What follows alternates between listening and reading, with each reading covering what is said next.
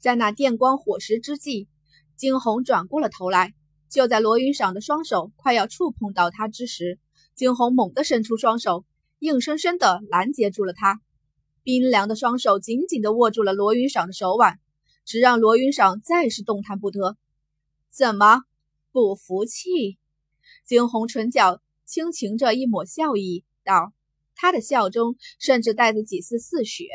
方才罗云赏的攻击，他自然感知得一清二楚。若是他再晚上一刻钟回头，罗云赏必定会一掌将他置于死地。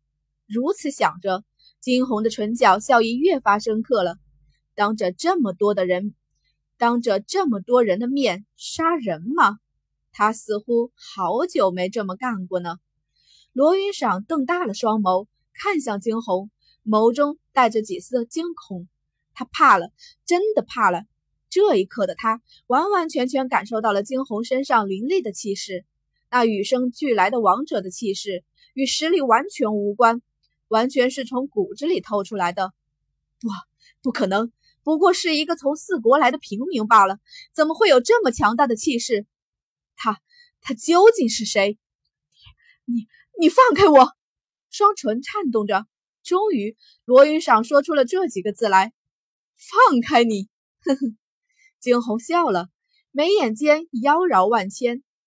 我之前给过你一条生路了，可是你似乎不想要呢。记住，机会永远只有一次。机会永远只有一次。再者，所有想要伤害他的人，他从来不会放过。眸中一闪而逝的狠厉，惊鸿的双手之间竟是闪耀出了淡淡的白光。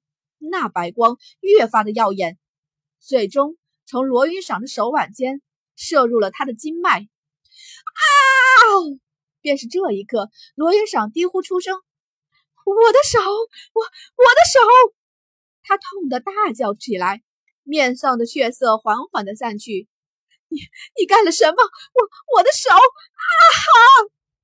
惊鸿收回了手去，后退一步，冷冷地看着在原地惨叫出声的罗云赏，笑：“我改变主意了。既然你不想原地大喊三声，那么我便要了你这双手。”你！罗云赏惊恐地瞪大了眼来，他废了他的手，就这样真的废了他。惨白的脸上无尽的痛楚，他想抬起手去，可双手却完全的失去了知觉。没错，方才惊鸿将玄力注入罗云赏的经脉，直直的将他的经脉震得粉碎。换句话说，罗云赏的这双手完全的废了。爹，好姑叔叔，姑姑，你们要为少儿做主啊！罗云赏瘫倒在地，哭出声来。罗僧的面色早已是铁青了下来，他想说些什么，只是听得冷冷的声音响起：“绰主，我不过是按照之前所说的来做的罢了。胜者为王，败者为寇。怎么，活了这么多年了，罗姑娘还是不懂这些吗？”说着，惊鸿挑了挑眼皮，视线扫过罗生与城主他们。“城隍，您说是吗？”这一席话下，这一席话下来，将包袱完全的扔给了城隍。四周早已是静悄悄的一片，所有的人都不敢喘息一声。今天晚上发生的事情貌似有些多了，这个白衣女子给他们的震撼似乎也有些多了。他们谁都没有想到，惊鸿竟然就这样当着他们的面废了罗云赏的手。不可否认，这丫头胆子可真是大呀。要知道，这罗云赏可是罗莎夫人的亲戚，得罪了她，也就是得罪了罗莎夫人，也就等也就等于变相的得罪了城隍。所有的人都轻叹着，却又期待着，想看看城隍究竟会怎么处置这事儿。另外一边，城隍微微眯着眼，好个惊鸿，果然是个不简单的人，竟然这般当着众人的面，将所有的问题都推到了他的身上来。若是他为罗云赏出了头，那么以后他在这凤凰城内还有何威信可言？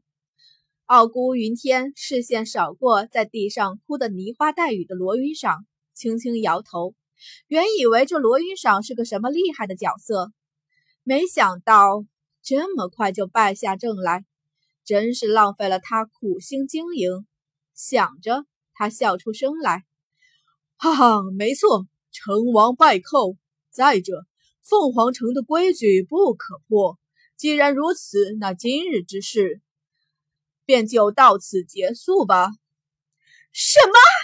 罗云裳不敢置信的尖声叫出来，就这么结束了？那他的手怎么办？手废了，也就是说他整个人都废了。他抬起头去，望向城隍，看向罗刹夫人，你们你们都是一伙的，是不是？众人愤怒，可是现在听到罗云裳这样的话，罗生不免心惊。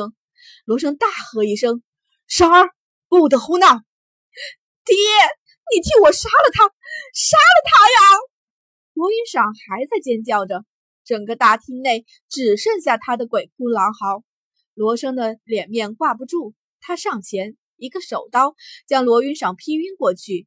转头，罗生看向傲孤云天，城隍恕罪，小女不懂事，罗僧先告退，送小女回去。好，城隍点头应允。见此，罗生抱起了罗云裳，就欲往外走去。走之前，那冰凉的视线却是狠狠地从惊鸿的身上扫过。罗生的脾气很好，没错，可是他也不容许别人伤害自己的女儿。惊鸿眉头微微一挑，在那罗生快要离开之时开口，罗家主，你也别气，比试场上胜败本就是常事。还有，记得回去好好教导教导宁千金，下次可千万别输在别人手下还不认得。惊鸿漫不经心地说着，言外之意是，这一次完全是罗云裳活该。罗僧的面容微微一僵，脚步也停滞了下来。他脸上的杀意缓缓地散去，最后眼中闪现了几丝无奈。没错，这次这次的确是赏儿自找的。看着罗云裳，罗僧加快了脚步，只希望能够快些回去替他重新接回经脉，否则他是真的这一辈子都不能修炼了。看着罗僧离去的背影，惊鸿的唇角越发上扬了，身形微微一闪，惊鸿整个人从半空掠过，直接坐回方才的位置上去。做得不错。傲孤一寒转头看向惊鸿，眯起眼道，那是自然。惊鸿一挑眉说道，怎么样？嗯，怎么样？累不累？傲孤一寒一边说着，一边替惊鸿倒了杯酒水。这动作让一旁一直关注着惊鸿动态的人纷纷大跌眼镜。不是吧，他们高傲的傲孤皇子竟然替他斟酒，